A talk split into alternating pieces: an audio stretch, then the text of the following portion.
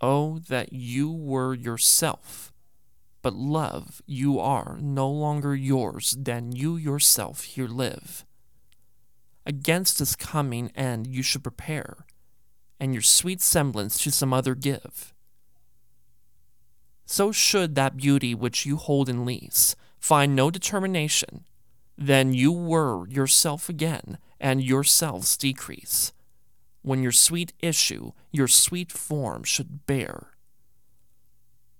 Who lets so fair a house fall to decay, which husbandry and honor might uphold against the stormy gusts of winter's day and barren rage of death's eternal cold? Oh, none but unthrifts. Dear my love, you know you had a father. Let your son say so.